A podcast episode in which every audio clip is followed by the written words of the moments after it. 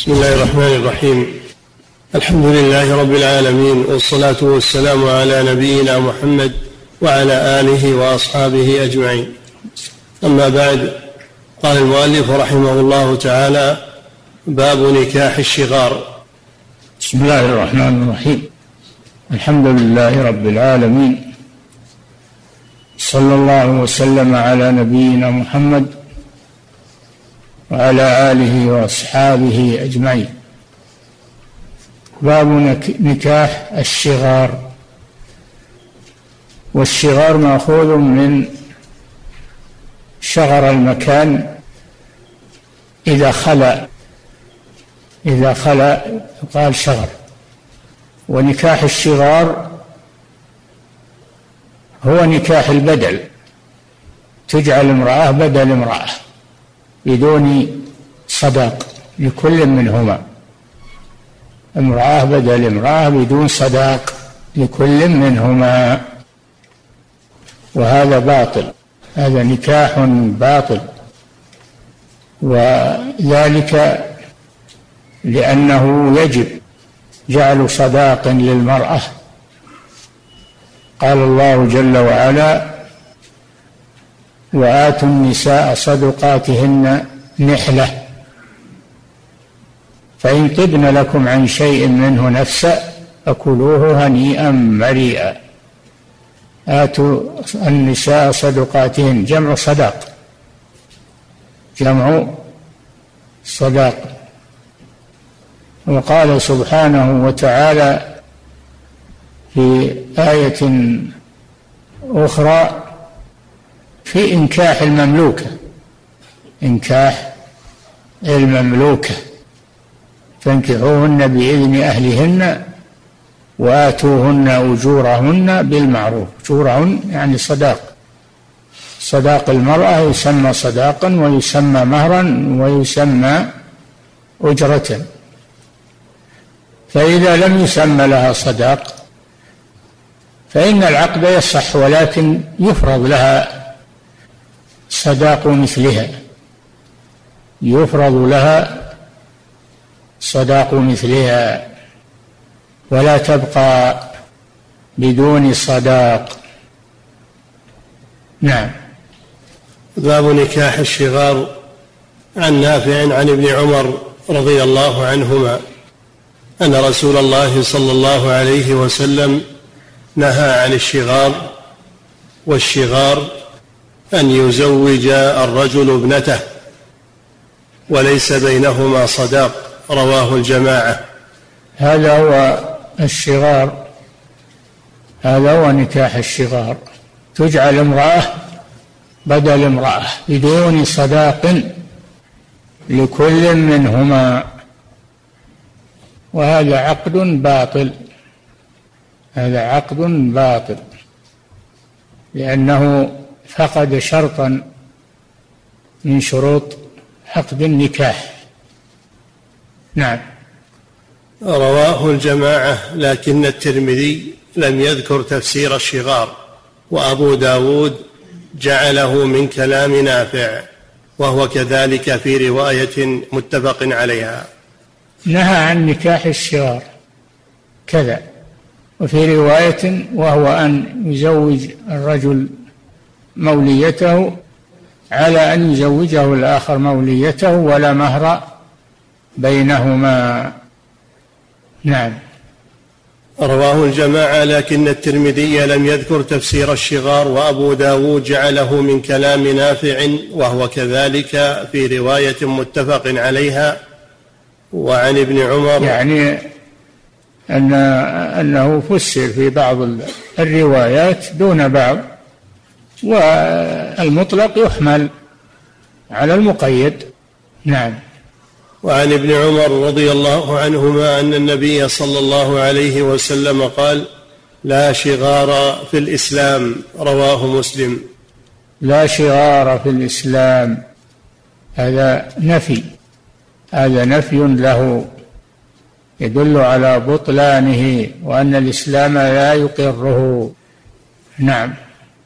وعن أبي هريرة رضي الله عنه قال نهى رسول الله صلى الله عليه وسلم عن الشغار والشغار أن يقول الرجل زوجني ابنتك وأزوجك ابنتي أو زوجني أختك وأزوجك أختي رواه أحمد ومسلم. إي نعم بدل يجعل امرأة بدل امرأة بدون صداق لكل منهما. وهذا عقد باطل. نعم. وعن عبد الرحمن بن هرمز الأعرج أن العباس بن عبد أن العباس ابن عبد الله ابن عباس أنكح عبد الرحمن ابن الحكم ابنته وأنكحه عبد الرحمن ابنته وقد كانا جعلاه صداقا. فكتب معاوية ابن أبي سفيان إلى مروان بن الحكم إلى مروان بن الحكم يأمر بالتفريق بينهما وقال في كتابه هذا الشغار الذي نهى عنه رسول الله صلى الله عليه وسلم رواه أحمد وأبو داود. نعم هذا معاوية بن أبي سفيان رضي الله عنه الخليفة فسر الشغار بأنه جعل امرأة بدل امرأة بدون صداق. وبعض العلماء يقول ولو ولو كان فيه صداق لأنه لا بد أن يحصل على المرأة نقص. إذا جعلت امرأة بدل امرأة ولو كان بينهما صداق. فلا بد أن يحصل على المرأتين أو إحداهما هضم لحقها. نعم. وعن عمران بن حسين رضي الله عنه أن النبي صلى الله عليه وسلم قال لا جلب ولا جنب ولا شغار في الإسلام ومن انتهب فليس منا. رواه أحمد والنسائي والترمذي وصححه. لا جنب ولا جلب. نعم. هذا في في الدواب. الدواب أن يسابق عليها أن يسابق عليها ليرى أيها أسرع وهذا لا يجوز. إنما السبق الذي يقصد آه، السبق الذي جاز هو ما بينه النبي صلى الله عليه وسلم. قال لا سبق إلا في نصل أو خف أو حافر. لا نصل لا سبق إلا في نصل والمراد به الرماية. هذا يجوز أن أن يتسابق في الرماية. يجوز أن يتسابق الاثنان في الرماية أيهما يصيب وأيهما أجود أو خف وذلك على البعير أو خف للبعير يعني السباق على الإبل يجوز. السباق على الإبل يجوز. أو حافر يعني الفرس نصل أو خف أو حافر. لماذا جاز في هذه الأمور الثلاثة؟ لأنها من أمور الجهاد لأنها من أمور الجهاد. فرخص في ذلك من أجل أنها تدرب على الجهاد في سبيل الله. نعم. ولا شغار في الإسلام ولا شغار محل الشاعر ولا شغار في الإسلام. هذا نفي له ولصحته أن تجعل امرأة بدل امرأة بدون صداق. نعم. ومن انتهب فليس منا. ومن انتحب فليس منا. والنحب هو رفع الصوت على الميت. رفع الصوت بالبكاء على الميت وهو النياحة. النحب هو النياحة سواء. والمراد به رفع الصوت على الميت من باب الجزع وعضداه ورأساه وناصراه و... أي نعم. وردت بالهاء يا شيخ. نعم. ومن انتهب فليس منا. رواه أحمد والنسائي والترمذي وصححه. أي نعم ومن انتهب النهبة يعني النهبة التي يعملون ينثرون يسمونها النثار ينثرون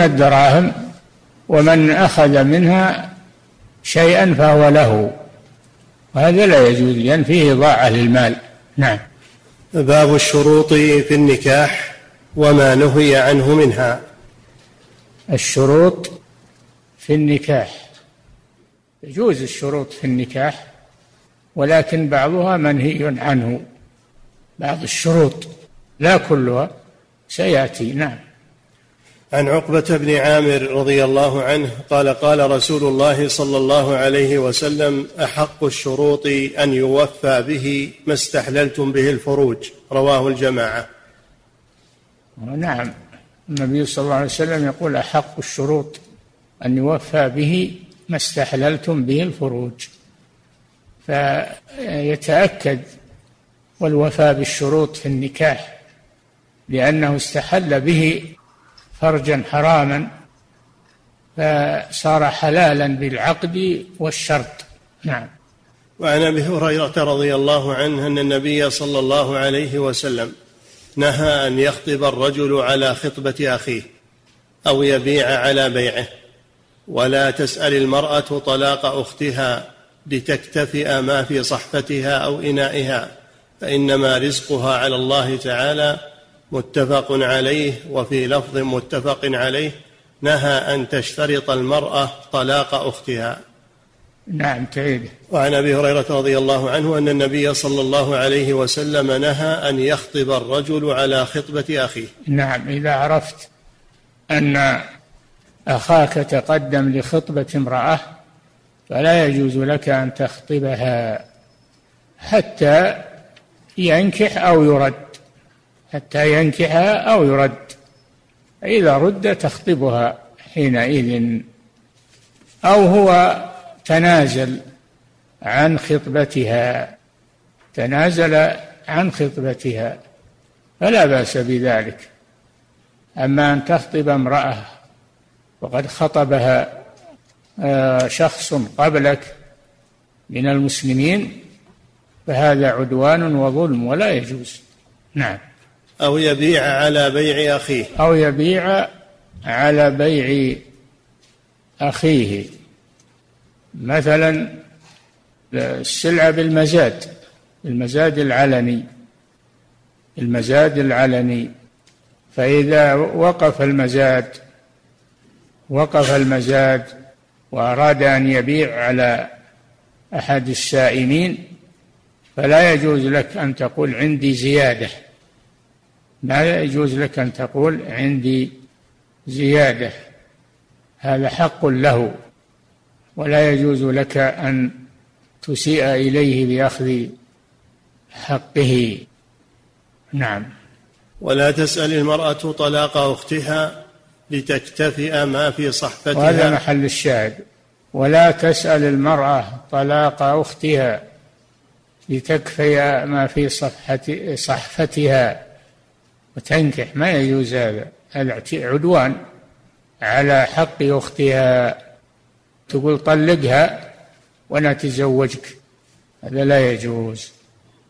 هذا عدوان عليها. نعم.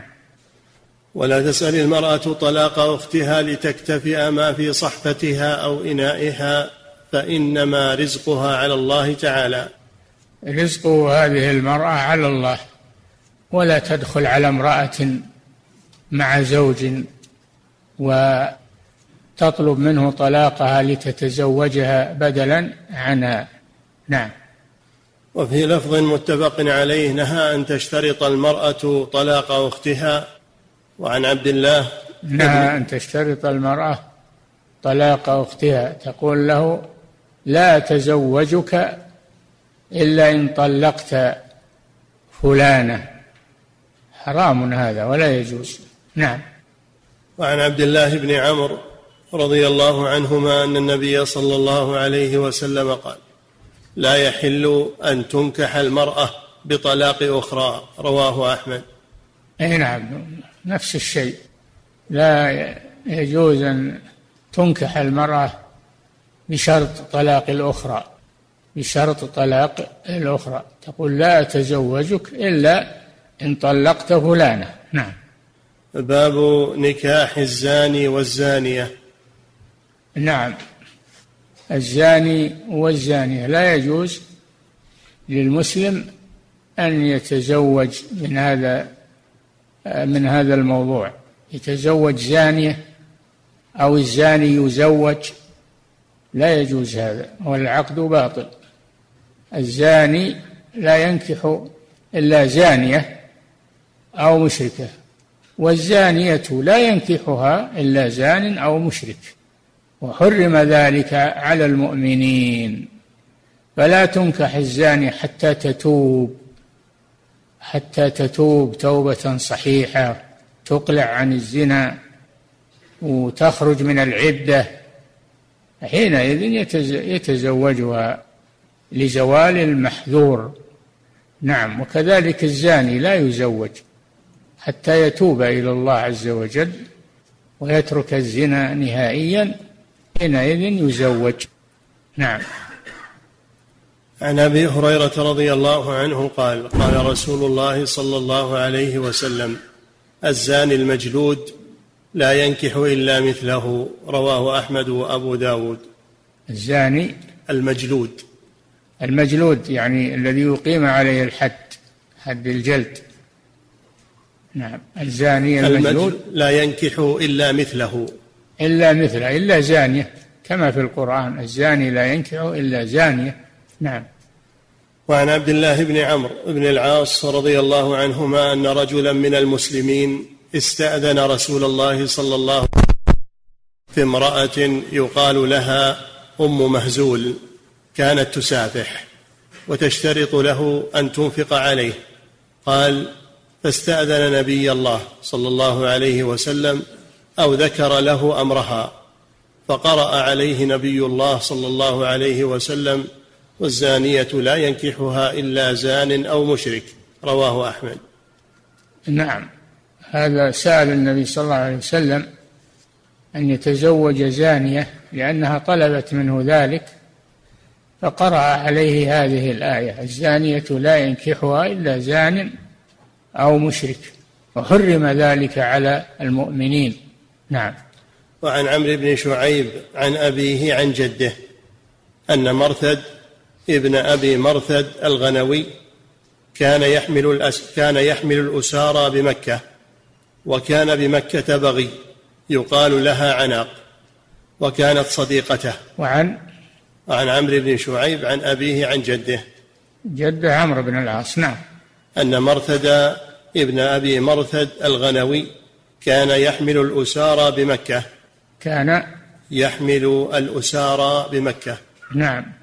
وكان بمكة بغي يقال لها عناق وكانت صديقته.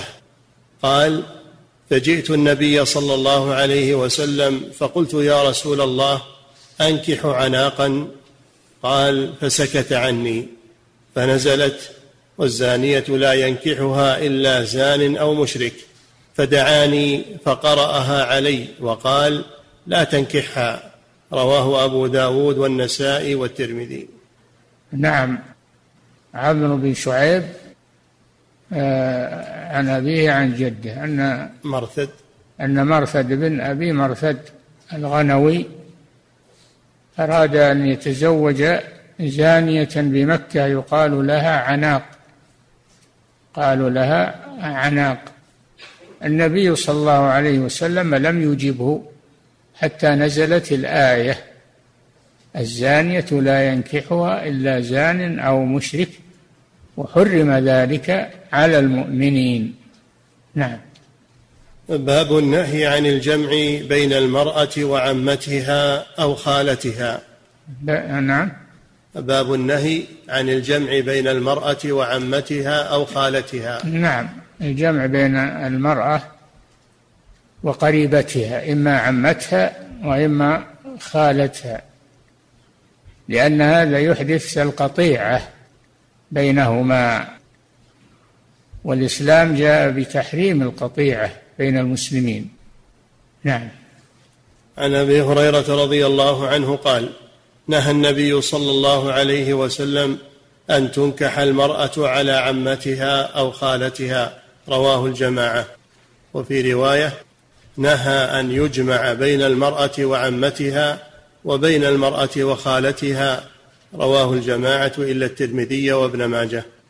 نعم لأن ذلك يحدث عداوة بين الأقارب لأن الضرتين يكون بينهما عداوة. نعم. ولأحمد والبخاري والترمذي من حديث جابر مثل اللفظ الأول. وعن ابن عباس رضي الله عنهما أنه جمع بين امرأة رجل وابنته من غيرها بعد طلقتين وخلع. وعن رجل من أهل مصر كانت له صحبة يقال له جبلة أنه جمع بين امرأة رجل وابنته من غيرها. رواهما الدار قطني. قال البخاري وجمع عبد الله بن جعفر بين ابنة علي وامرأة علي رضي الله عنهم. هذا لا بأس به. هذا لا بأس به الجمع بين بين امرأة رجل وابنته من غيرها. ها؟ وابنته من غيرها. الجمع بين بين امرأة وابنة وابنته من غيرها. بين امرأة رجل وابنته, وابنته من غيرها. هذا لا بأس به. لا بأس به لزوال المحذور. نعم. وعن قيس بن الحارث قال أسلمت وعندي ثمان نسوة فأتيت النبي صلى الله عليه وسلم فذكرت ذلك له فقال اختر منهن أربعة رواه أبو داود وابن ماجه. فإذا أسلم الرجل وعنده أكثر من أربع فإنه يخير بين بأربع منها خير بأربع من ما عنده ويترك الباقي لأنه لا يجوز الزيادة على أربع. قال تعالى فانكحوا ما طاب لكم من النساء مثنى وثلاث ورباع. نعم. وعن عمر بن الخطاب رضي الله عنه قال ينكح العبد امرأتين ويطلق نعم العبد يعني المملوك. المملوك على النصف. ينكح امرأتين. نعم. ويطلق تطليقتين. ويطلق تطليقتين. هذا كمال الطلاق في حقه. وليس له ثلاث طلقات. نعم. وتعتد الأمة حيضتين. وكان وكان التنصيف طلقه نصف.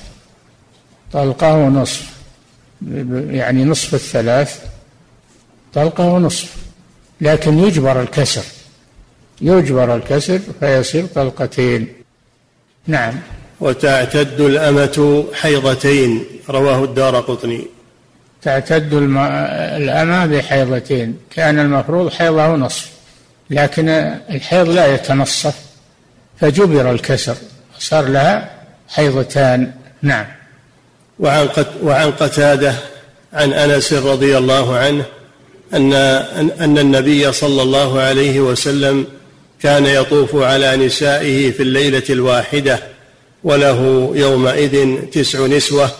وفي رواية كان النبي صلى الله عليه وسلم يدور على نسائه في الساعة الواحدة من الليل والنهار وهن إحدى عشرة. قلت لأنس وكان يطيقه. قال كنا نتحدث أنه أعطي قوة ثلاثين. رواهما أحمد والبخاري. نعم.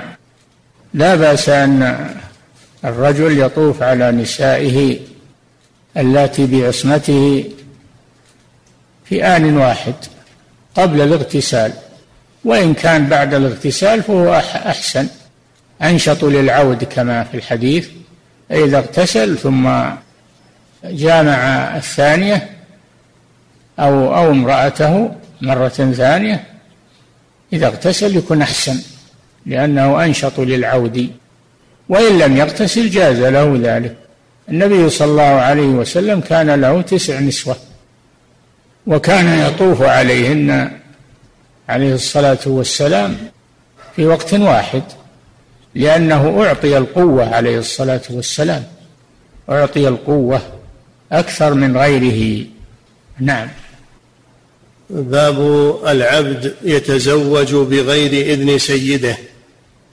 نعم. عن جابر رضي الله عنه قال قال رسول الله صلى الله عليه وسلم أيما عبد تزوج بغير إذن سيده فهو عاهر. رواه أحمد وأبو داود والترمذي وقال حديث حسن. نعم هذا يدل على أن أن العبد المملوك لا يتزوج إلا بإذن سيده لأن منافعه محصورة لسيده وهذا يؤثر على على عمله. إذا تزوج أكثر من واحدة فهذا يؤثر على عمله يؤثر على قوته. نعم. باب الخيار للأمة. إذا أعتقت تحت عبد؟ نعم الخيار للأمة المزوجة من عبد مملوكة من مملوك ثم إنه عتق أحدهما. نعم. باب الخيار للأمة إذا أعتقت تحت عبد عن القاسم عن عائشة رضي الله عنها. القاسم بن محمد بن أبي بكر. وعائشة عمته. نعم. عن القاسم عن عائشة رضي الله عنها أن بريرة كانت تحت عبد فلما أعتقتها قال لها رسول الله صلى الله عليه وسلم اختاري فإن شئت أن تمكثي تحت هذا العبد وإن شئت أن تفارقيه. رواه أحمد والدار قطني. نعم هذا عبد يقال له مغيث. كان تحته بريرة. أمة طيبة. فعتقت وهو بقي على رقه. النبي صلى الله عليه وسلم خيرها بين أن أن تتركه وبين أن تبقى معه. فاختارت أن تفارقه. فأثر ذلك عليه على زوجها وجعل يتابعها في الشوارع ولكنها اختارت نفسها وتركته. نعم. وعن القاسم عن عائشة رضي الله عنها أن بريرة خيرها النبي صلى الله عليه وسلم وكان زوجها عبدا رواه مسلم وأبو داود وابن ماجه.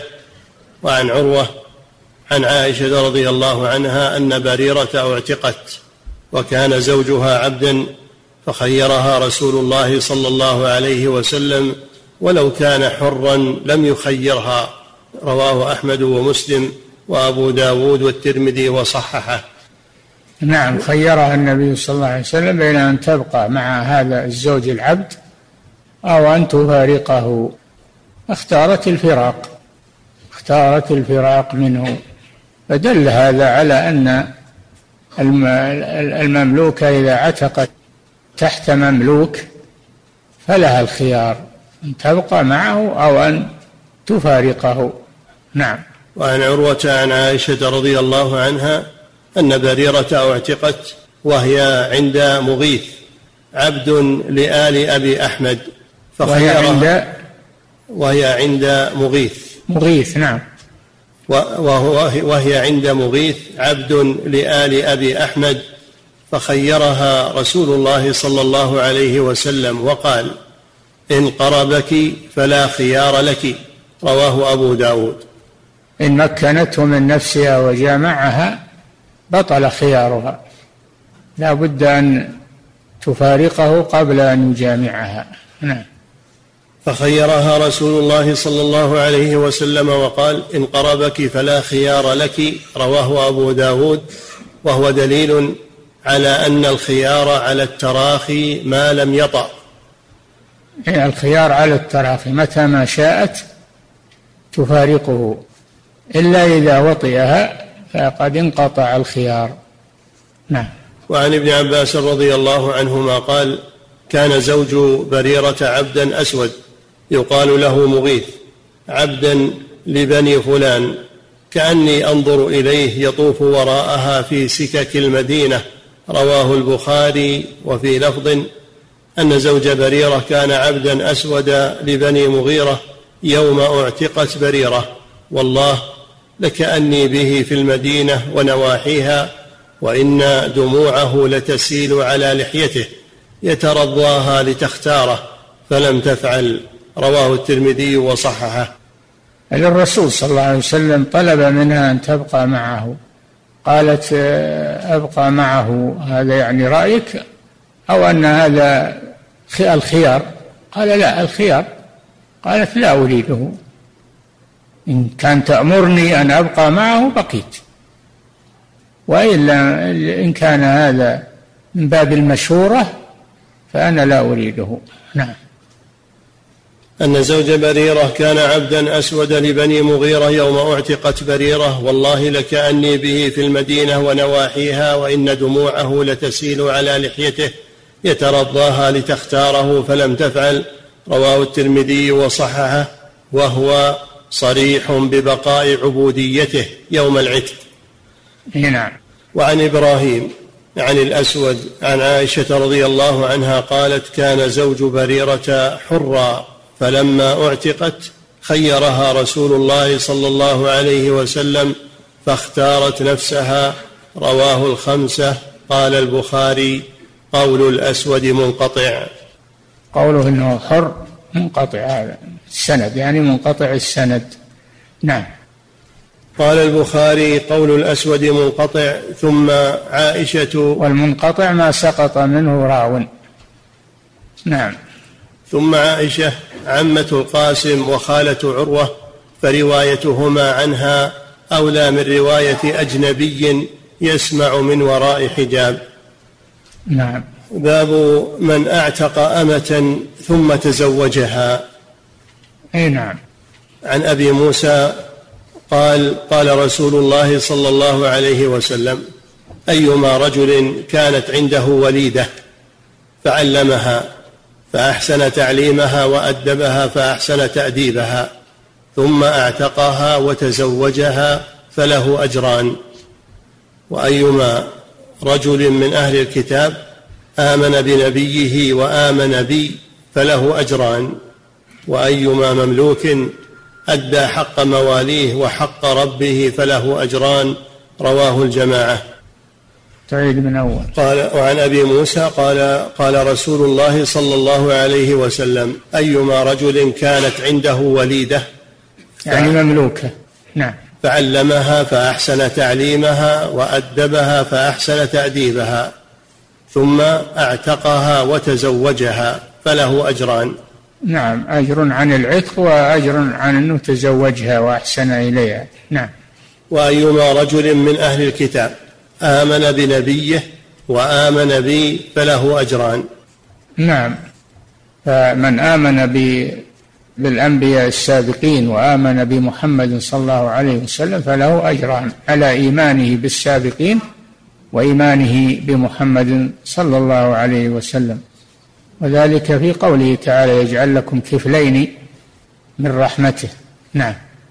وأيما مملوك أدى حق مواليه وحق ربه فله أجران. أدى حق مواليه يعني مالكيه. وأدى حق رب ربه بإقامة الصلاة والعبادة الواجبة فله أجران. أجر أنه وفى بحق مواليه والأجر الثاني أنه وفى بحق الله سبحانه وتعالى. نعم. رواه الجماعة إلا أبا داود فإنما له منه من أعتق أمته ثم تزوجها كان له أجران. يعني له أول الحديث فقط. نعم. ولأحمد قال قال رسول الله صلى الله عليه وسلم إذا أعتق الرجل أمته ثم تزوجها بمهر جديد كان له أجران. اي نعم. يكون لها مهر مثل الحرة. اعتقها لأنها صارت حرة فيشترط لها الصداق. نعم. وعن أنس رضي الله عنه أن النبي صلى الله عليه وسلم أعتق صفية. وتزوجها فقال له ثابت ما أصدقها؟ قال نفسها أعتقها وتزوجها. رواه الجماعة إلا الترمذي وأبا داود وفي لفظ أعتق صفية وتزوجها وجعل عتقها صداقها. رواه البخاري. نعم. صفية بنت حيي بن أخطب اليهودي.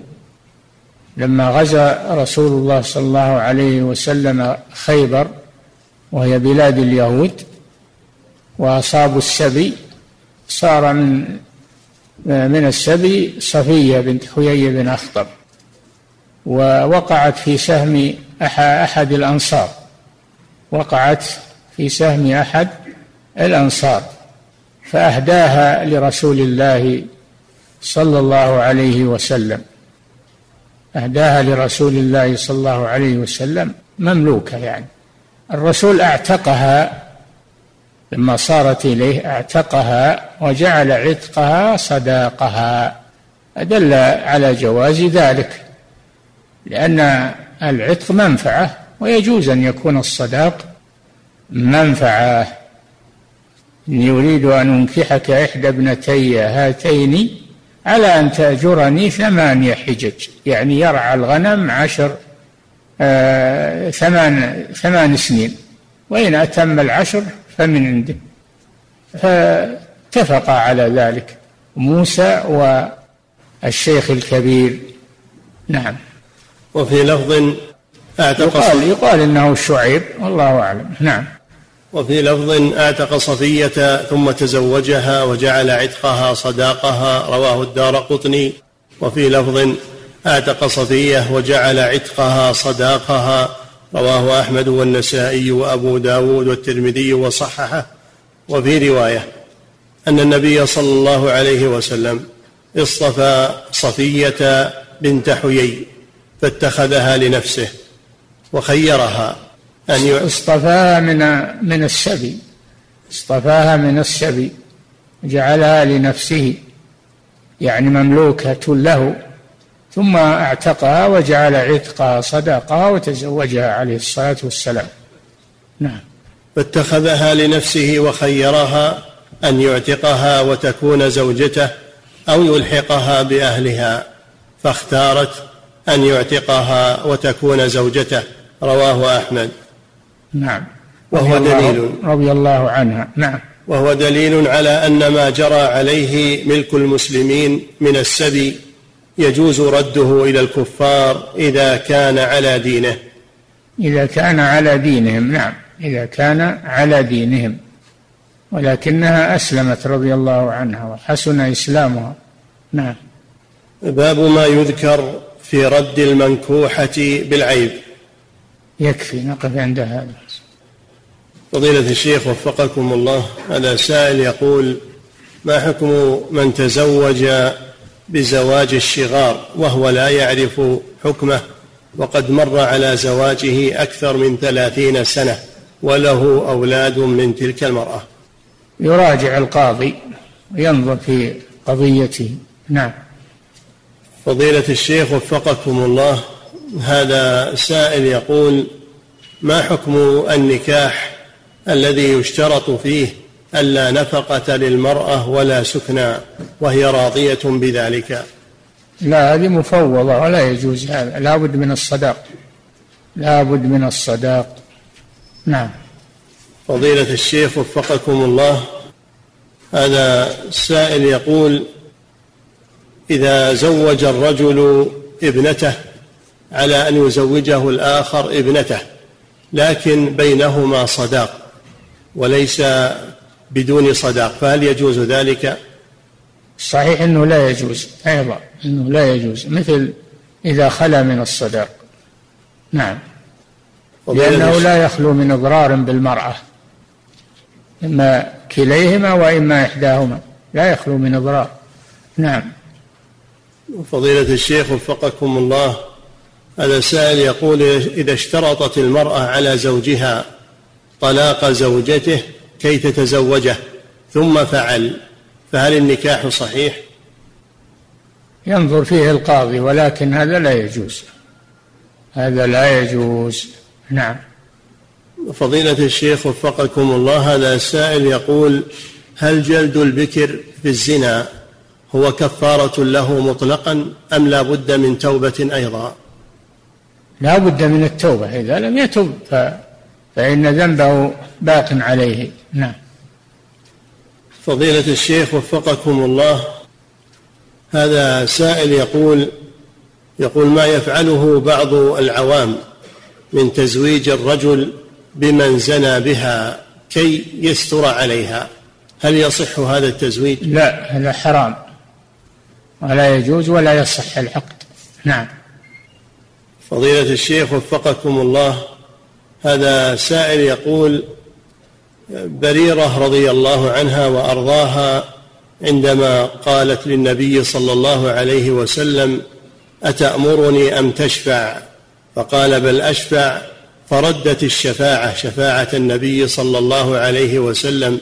هل في ذلك دليل على جواز رد شفاعة أولي الفضل؟ نعم إذا كان إذا كان في هذا نقص عليه فيرده. نعم. فضيلة الشيخ وفقكم الله هذا سائل يقول من الذي يتولى نكاح الكتابية من أهلها إذا زوجت أو تزوجت بمسلم؟ القاضي. نعم. فضيلة الشيخ وفقكم الله هذا سائل يقول قام سكان أو بعض سكان أحد الأحياء بالرياض بإنشاء مصلى مؤقت ليصلوا فيه على أرض مملوكة لا يعرفون مالكها وبدون استئذان من إدارة المساجد. سؤال هؤلاء الأشخاص ما حكم صلاتنا في هذا المصلى مع أنه يوجد مساجد قريبة لكنها أبعد من هذا المؤقت؟ لا بأس بذلك. الأصل الإباحة الحمد لله. يصلون فيه والأصل الإباحة. ما لم يعلموا أن صاحبه لم يأذن. نعم. فضيلة الشيخ وفقكم الله هذا سائل يقول ما أفضل الأوقات لأذكار الصباح والمساء؟ وهل تقضى إذا نسيها الإنسان أو انشغل عنها؟ أذكار الصباح تبدأ بطلوع الفجر. وأذكار المساء تبدأ بزوال الشمس. تبدأ بزوال الشمس لأنه أول المساء. نعم. فضيلة الشيخ وفقكم الله هذا سائل يقول ما حكم سائل من خارج هذه البلاد يقول ما حكم اشتراط ولي أمر المرأة على من أراد الزواج بابنته؟ يشترط ألا يكون منتم إلى فرق مبتدعة.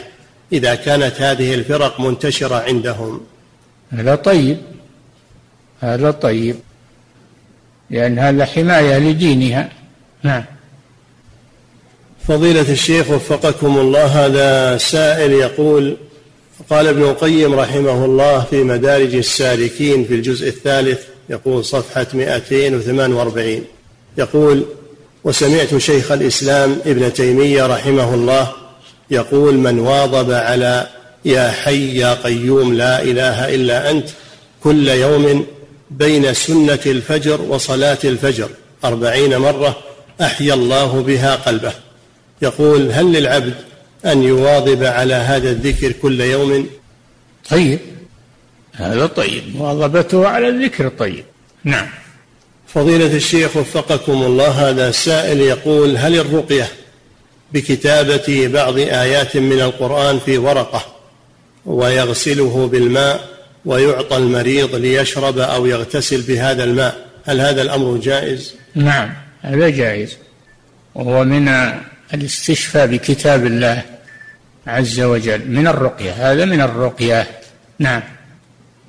فضيلة الشيخ وفقكم الله هذا سائل يقول هل من السنة أن تقرأ أواخر سورة البقرة؟ في المساء وفي الصباح؟ نعم فيها الدعاء لأن فيها الدعاء العظيم. تقرأ في الصباح وفي المساء. طيب نعم. ما يقصد التلاوة يقصد الدعاء. نعم. فضيلة الشيخ وفقكم الله هذا سائل يقول ما حكم من يسبل يديه في الصلاة؟ إذا نصحناه قال أنا آخذ بقول المالكية في إسبال أيديهم في الصلاة. الأمر واسع في هذا لا بأس بذلك. نعم. فضيلة الشيخ وفقكم الله هذا السائل يقول توفي أحد أصدقائي فما فماذا علي أن أفعل له من أعمال صالحة بعد دفنه؟ الدعاء له والصدقة عنه الحج والعمرة عنه إذا إذا تمكنت من ذلك. كله أعمال صالحة تدخلها النيابة. نعم.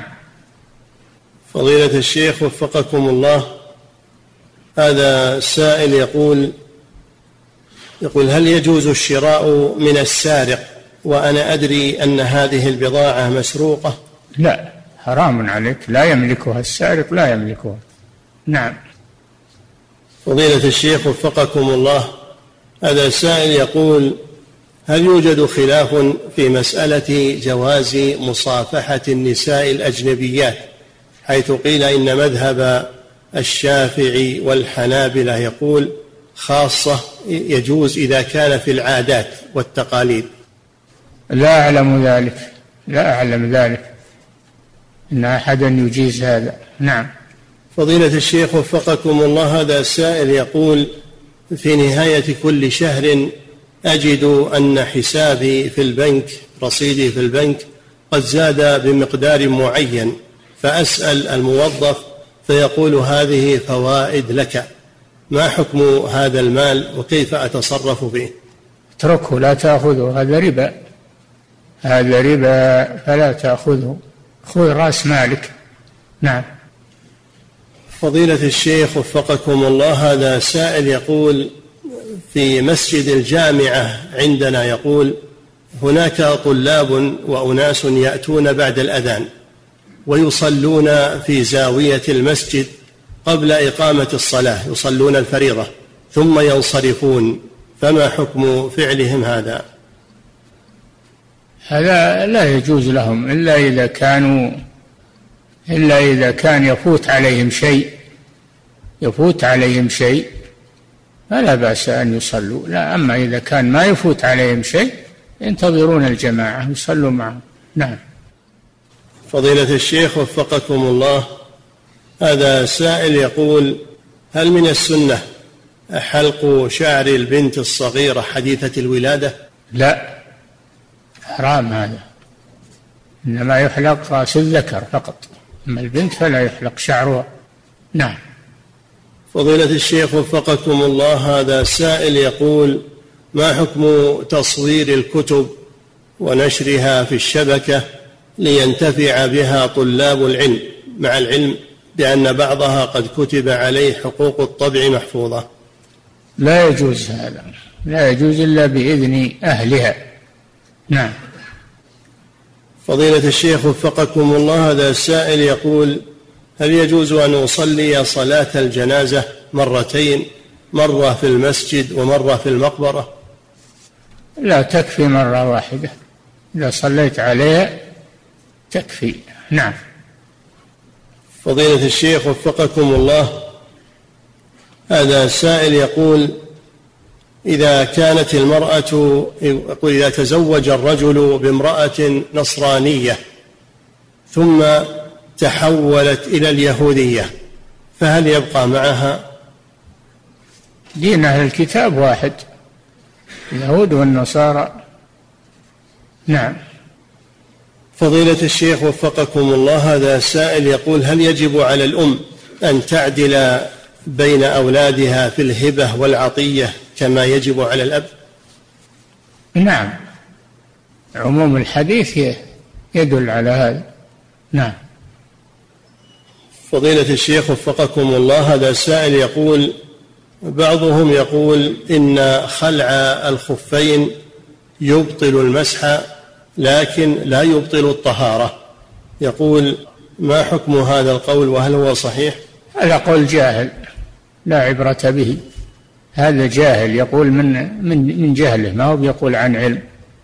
إذا خلع الخف خلع الممسوح عليه إذا خلع الممسوح عليه بطلت الطهارة. نعم. فضيلة الشيخ وفقكم الله هذا سائل يقول إذا كانت المرأة في العدة من طلاق رجعي فهل يجب عليها أن تبقى في بيت زوجها؟ إي نعم تبقى في بيت زوجها لكن تعتزله ويعتزلها. وبشرط أن يكون في البيت سكن ناس ساكنين في البيت تعيش معهم أما أن تبقى البيت وحدها وليس فيه إلا هو فلا يجوز هذا. نعم. فضيلة الشيخ وفقكم الله. هذا سائل يقول قال لي والدي لا تتزوج بهذه المرأة. وأقسم علي في ذلك. فهل يجب علي يقول أن أطيعه؟ والله إطاعته لا شك أنها أحسن لك ووالدك ينصح لك ناصح لك يريد لك الخير.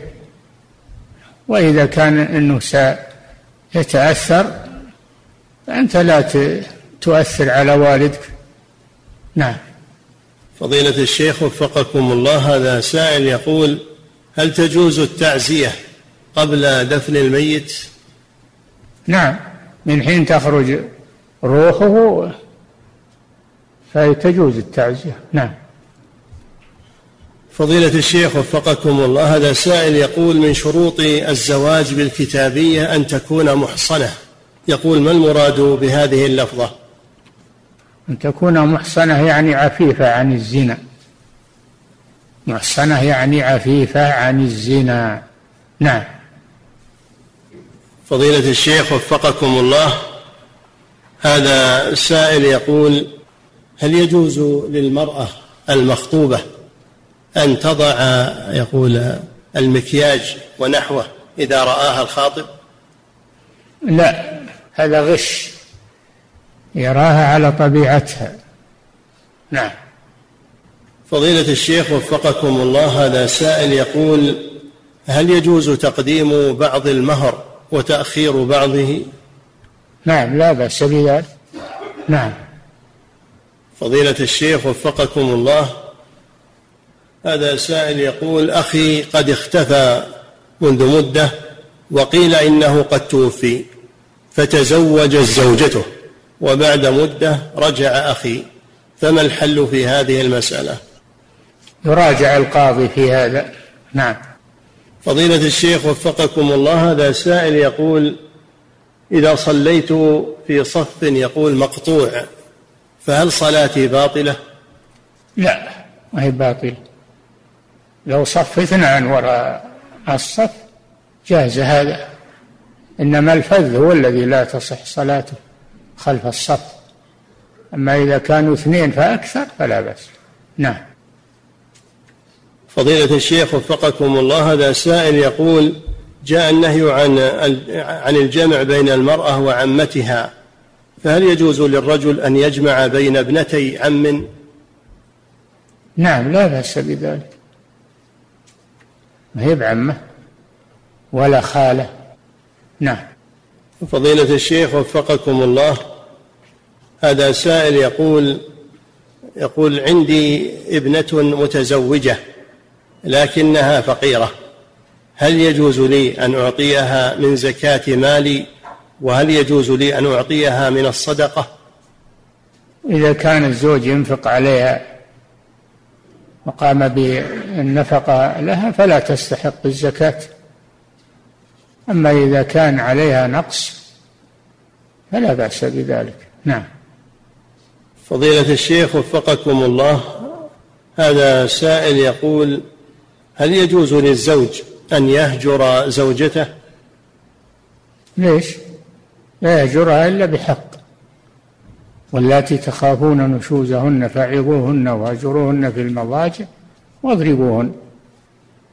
الناشز نعم له ضربها وله هجرها. نعم. فضيلة الشيخ وفقكم الله هذا السائل يقول هل يجوز للزوجة أن تشترط عند عقد النكاح ألا يتزوج عليها؟ نعم يجوز هذا. يجوز هذا. إنما الممنوع أن تسأل طلاق المرأة لتتزوجها لتتزوجه. نعم. فضيلة الشيخ وفقكم الله وهذا سائل أيضا يسأل يقول هل يجوز للمرأة أن تشترط على زوجها عند العقد أن أن يكون الطلاق بيدها؟ لا ما يجوز هذا. تغيير لحكم الله سبحانه وتعالى. نعم. فضيلة الشيخ وفقكم الله هذا سائل يقول ما حكم قول صدق الله العظيم عند الانتهاء من قراءة القرآن؟ لا أصل له. لا أصل لذلك. إنما هو فعل مبتدع نعم. فضيلة الشيخ وفقكم الله هذا سائل يقول ما المقصود بالسلف والمبتدع؟ وهل يجوز التبديع لكل أحد؟ ما المقصود؟ بالسلف والمبتدع. وهل يجوز السلفي اللي على مذهب السلف الصالح والمبتدع هو الذي يرتكب بدعة في الدين. ما أنزل الله بها من سلطان. هذا المبتدع. نعم. فضيلة الشيخ وفقكم الله هذا سائل يقول في الزفة في الزواج هل يجوز هذه امرأة تقول في الزفة في الزواج هل يجوز أن نفتح أناشيد بصوت رجل دون دف فقط صوت رجال ينشدون؟ لا إنما صوت نساء ما, ما هو بصوت رجال صوت نساء هذا الذي وردت به السنة. نعم. ولا يسمعها أحد. ما يفتح مكبر الصوت يكون قاصرا على المكان فقط. نعم. فضيلة الشيخ وفقكم الله هذا سائل يقول في قول الرسول صلى الله عليه وسلم لا يخطب الرجل على خطبة أخيه. هل يجوز للمسلم أن يخطب على خطبة الكافر إذا كانت المرأة نصرانية؟ لا بأس بذلك. ما له حرمة. نعم. فضيلة الشيخ وفقكم الله هذه امرأة تسأل فتقول إن زوجها لا يصلي ويفعل المحرمات هل يجوز لها أن تجلس معه لأجل أولادها؟ تراجع القاضي. نعم. فضيلة الشيخ وفقكم الله هذا سائل يقول ما حكم المرأة التي ترفض التعدد وتنكره؟ لا يجوز هذا. الذي ينكر شيء أباحه الله هذا على خطر في دينه فلا ينكره. إنما تكرهه لطبيعة. نعم. فضيلة الشيخ وفقكم الله هذا سائل يقول أحيانا بعد التبول أكرمكم الله يخرج مني الودي فأنتظر حتى أظن أنه انقطع ثم أتوضأ وأصلي. لكن بعد ذلك أجد آثاره في ملابسي. هل أعيد الصلاة؟ إذا كنت تعلم أنه خرج آه، أنه خرج بعد الوضوء هذا ينقض الوضوء. فتعيد الصلاة تتوضأ وتعيد الصلاة. أما إذا كنت لا تدري متى خرج فالأصل صحة الصلاة. نعم. فضيلة الشيخ وفقكم الله جاء في حديث حديث فاطمة بنت قيس أنها قالت إن معاوية وأبا الجهم قد خطباني فقال لها رسول الله صلى الله عليه وسلم انكحي أسامة. يقول هل هذا من باب الخطبة على الخطبة؟ لا النبي صلى الله عليه وسلم ذكر عيب الرجلين. ذكر لها عيب الرجلين لأنها استشارته والمستشار يبين يجب عليه أن يبين ما يعلمه. فالرسول ذكر لها عيب الرجلين ثم أمرها أن تنكح أسامة. أسامة بن زيد رضي الله عنه حب رسول الله صلى الله عليه وسلم وحب حبه حبه. نعم. فضيلة الشيخ وفقكم الله هذا سائل يقول من وطئ زوجته وهو لا يعلم أنها حائض وهي لا تعلم كذلك فهل عليهما كفارة؟ لا. ما عليهما كفارة. أنا لا تؤاخذنا إن نسينا أو أخطأنا نعم. فضيلة الشيخ وفقكم الله هذا سائل يقول ما حكم تأخير صلاة العشاء من أجل المحاضرات في الجامعة؟ لا بأس بذلك. صلاة العشاء كل ما تؤخر إلى ثلث الليل ونصف الليل أفضل. إذا كان تأخيرها لغرض صحيح فلا بأس. نعم. فضيلة الشيخ وفقكم الله. هذا سائل يقول إذا جمع إذا جمع الكافر بين امرأة وعمتها ثم أسلم فهل يجب عليه أن يختار إحداهما؟ نعم يجب عليه ذلك ولا يبقيهما على حالهما. نعم. فضيلة الشيخ وفقكم الله هذا سائل يقول إذا كان الميت فيه ضرس من ذهب فهل يجب أن يخلع أم أنه يدفن معه؟ إذا كان يحصل ضرر على جسم الميت فيترك أما إذا كان ما يحصل ضرر يخلع بدون ضرر فلا بأس. نعم. فضيلة الشيخ وفقكم الله هذا سائل يقول هل يصح قول سبحانك اللهم وبحمدك أشهد أن لا إله إلا أنت أستغفرك وأتوب إليك؟ بعد الانتهاء من قراءة القرآن؟ ما ورد هذا. ما ورد هذا. نعم. فضيلة الشيخ وفقكم الله هذا سائل يقول كم عدد تكبيرات صلاة الجنازة؟ وإذا زاد الإمام التكبيرات عن أربع فهل هناك محذور في ذلك؟ اي نعم تكبيرات على الجنازة أربع تكبيرات. هذا الوارد وهذا الذي عليه العمل. ولا يزيد خامسة. نعم. فضيلة الشيخ وفقكم الله. هذا سائل يقول إذا كان العبد يريد الزواج لكن السيد يمنعه فهل يجوز له أن يتزوج حينئذ خوفا من الفتنة؟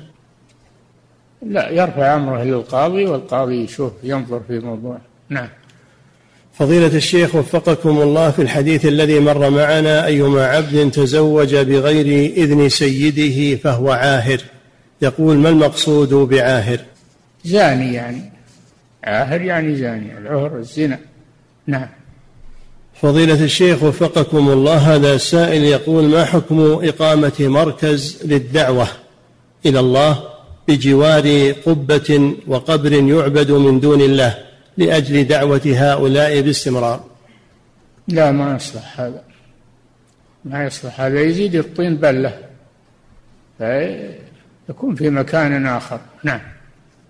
فضيلة الشيخ وفقكم الله هذا السائل يقول رفع الثوب إلى أنصاف الساقين هل يعد من لباس الشهرة؟ يقول علما بأنني من بلاد غربية.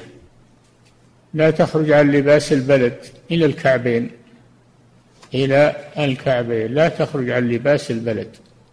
لباس اللي يخالف لباس البلد الجائز شرعا هذه الشهرة. نعم. فضيلة الشيخ وفقكم الله هذا سائل يقول هل صحيح أن من رأى النبي صلى الله عليه وسلم في المنام وهو مسلم أنه يعد بذلك من الصحابة؟ لا. لا يعد من الصحابة. نعم. فضيلة الشيخ وفقكم الله هذا سائل يقول هل يلزم المرأة أن تلبس الحجاب عند قراءة القرآن؟ لا تلبس الحجاب إذا كان عند رجل غير محرم. أما إذا لم يكن عندها أحد يعني من غير محارمها فلا تلبس الحجاب. تقرأ القرآن وهي على حالها. نعم. فضيلة الشيخ وفقكم الله هذه امرأة تسأل فتقول أخذت امرأة ساحرة مني أمرا دون علمي فلم يتقدم أحد لخطبتي وأنا دائمة الأوجاع فما الحل في ذلك؟ حاول العلاج. علاج السحر حاول علاج السحر بالأمور المشروعة. نعم. فضيلة الشيخ وفقكم الله هذا سائل يقول ما حكم الاستعانة بالرقية الشرعية في جميع الأمراض والأوجاع؟ شوف في كتاب في كتاب التوحيد باب النشرة. والنشرة هي حل السحر عن المسحور. شوف النشرة الجائزة والنشرة التي لا تجوز؟ نعم. فضيلة الشيخ وفقكم الله هذا سائل يقول ما حكم الاستعانة بالرقية الشرعية في جميع الأوجاع والأمراض؟ لا بأس بذلك. القرآن شفاء شفاء عام. نعم. فضيلة الشيخ وفقكم الله هذا سائل يقول كيف يمكن وقاية الأطفال؟ من العين الحاسدة وهل لا بد من حضورهم عند تعويذهم؟ لا ما هو بلازم حضورهم عوذهم بالتعاويذ الشرعية ويحميهم الله جل وعلا. نعم. فضيلة الشيخ وفقكم الله هذا السائل يقول بالنسبة للساحر هل يقال عنه بأنه كافر؟ في خلاف وتفصيل يعني هو الأقرب والله أعلم إذا استحل إذا استحل السحر أنه كافر. نعم.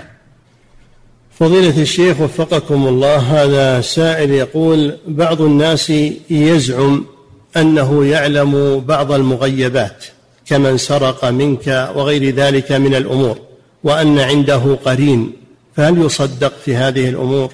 لا يؤدب هذا يؤدب ويضرب حتى يطلع عن الشيء هذا. نعم. فضيلة الشيخ وفقكم الله هذا السائل يقول هل صحيح أن النبي صلى الله عليه وسلم قد سحر؟ نعم. سحر رقاه جبريل برأه الله عز وجل. نعم. فضيلة الشيخ وفقكم الله هذا سائل يقول ما حكم منع صغار السن من الجلوس في الصف الأول مع تقدمهم؟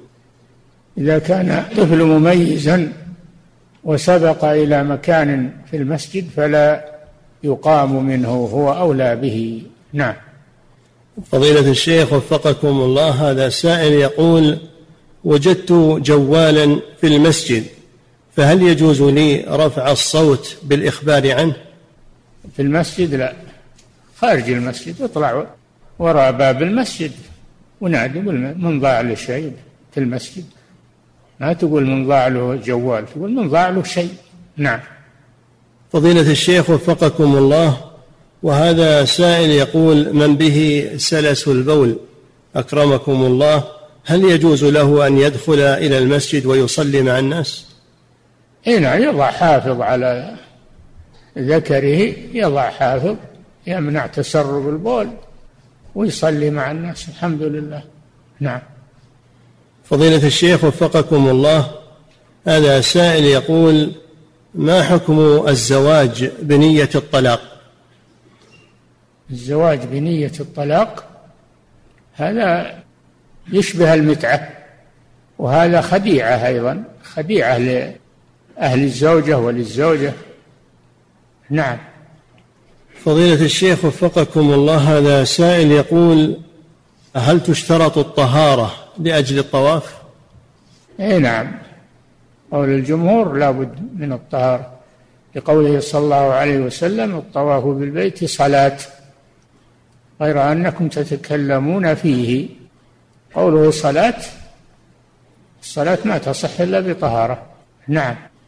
فضيلة الشيخ وفقكم الله هذا سائل يقول تزوجت بامرأة لم تحج حجة الإسلام فهل يجب علي أن أدفع تكاليف حجتها؟ إيه؟ يقول تزوجت بامرأة لم تحج حجة الإسلام فهل يجب علي أن أدفع تكاليف حجتها؟ لا ما يجب عليك لكن أحسن إليها. لا ما يجب عليك. هي ما استطاعت وما دامت ما استطاعت فليس عليها حج. ولله على الناس حج البيت من